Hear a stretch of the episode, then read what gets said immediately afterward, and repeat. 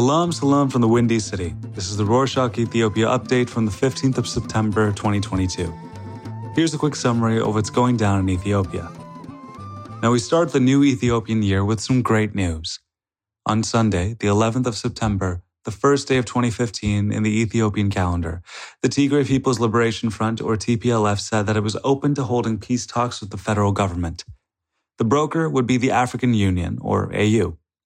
The TPLF said in its press release that Getachew Reda and Tesagen Gebretsa will represent the front in the negotiation and is ready to send them to the table immediately.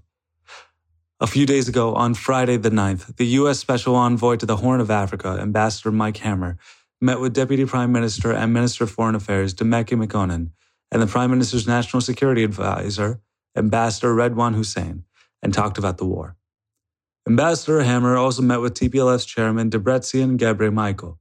The next day, on Saturday the 10th, he sat down with the AU's chairman Musaku Faki Mohamed and agreed to hold peace talks facilitated by the AU. Now, the UN Human Rights Council Commission of Experts that were brought together to investigate human rights violations in the war issued a statement expressing its concern and urge for peace talks. However, this did not sit well with Ethiopia's Ministry of Foreign Affairs, and on Friday the 9th, the ministry said that the commission statement was irresponsible and unacceptable because it did not mention the TPLF was responsible for resuming the war. The government believes that the commission talks about the human rights to hide that they are siding with the TPLF Now, the TPLF is in more controversy after reports came out in the first week of September that the front was stealing food that was sent to Tigray to feed civilians in hunger. The Ethiopian National Defense Forces found food stocked in the TPLF's hideout, which had the United States Agency for International Development, or USAID, logos on the packaging.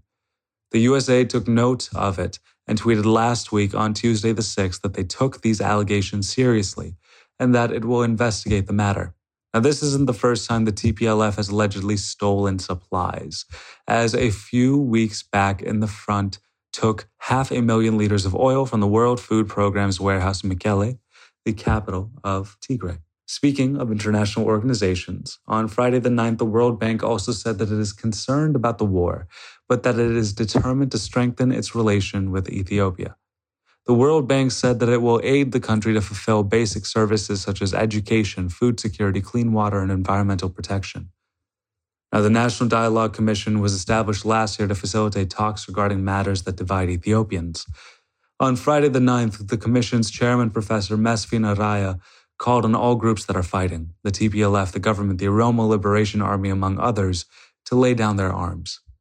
The chairman added that the Ethiopian public is tired of wars and conflicts, that they crave peace, and that they know guns won't bring it. He urged armed groups to have a peaceful dialogue via the commission. Now let's move on to some economic news. The National Bank of Ethiopia, or NBE, said that it has amended the foreign exchange directive, which prohibits using foreign currency as money. The amended directive also prohibits carrying or giving foreign currency without obtaining a permit from the bank. Now, the NBE's governor, Dr. Yinager Desi, signed the directive, which took effect on Monday, the 5th. The new law also mandates foreigners and Ethiopians who live abroad that have brought more than 10,000 US dollars in cash to notify custom authorities and open a new bank account. For locals, the maximum is $4,000. The amended directive also obliges people leaving or entering the country to carry less than 3,000 birr, about $60. Now, in some tragic news, Ministry of Foreign Affairs revealed on Thursday, the 8th, that the head of the office of the Deputy Prime Minister, Abiy Ephraim, passed away. This week, many people were also mourning the death of Queen Elizabeth II. Prime Minister Abiy Ahmed tweeted the day after her death, expressing his condolences on behalf of the government and the Ethiopian people. This week, though, Abiy was in Kenya to attend the inauguration ceremony of the country's new president, William Ruto.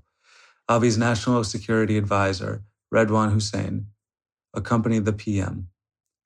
President Ruto, in his inaugural speech, said that he will further strengthen efforts made by the departing president, Uhuru Kenyatta, to initiate peace talks between the Ethiopian government and the TPLF.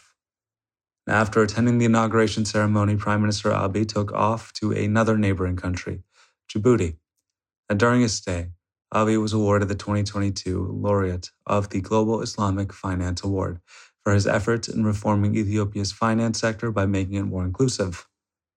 On that note about the PM's press secretary, Billene Seyoum, said that Ethiopia will host the first ever Pan African Artificial Intelligence Conference.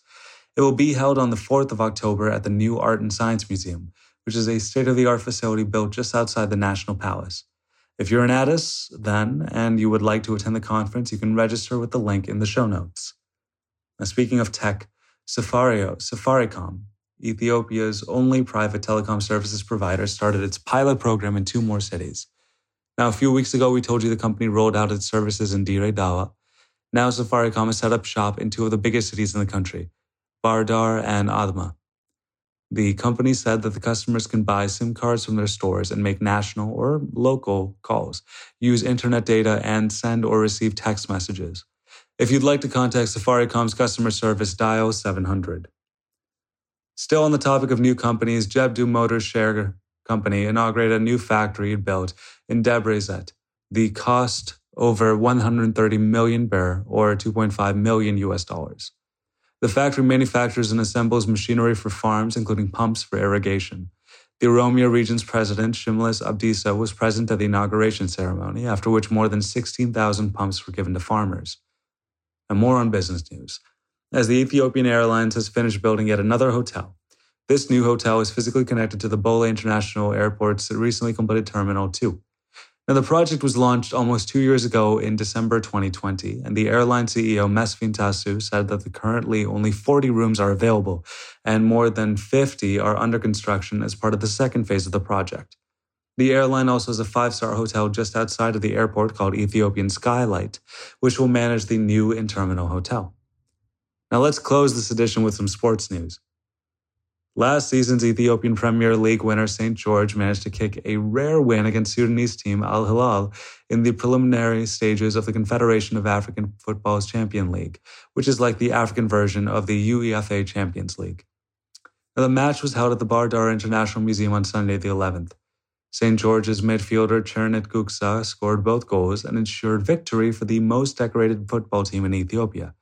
St. George and Al Hilal will meet again for the second leg match in the weekend.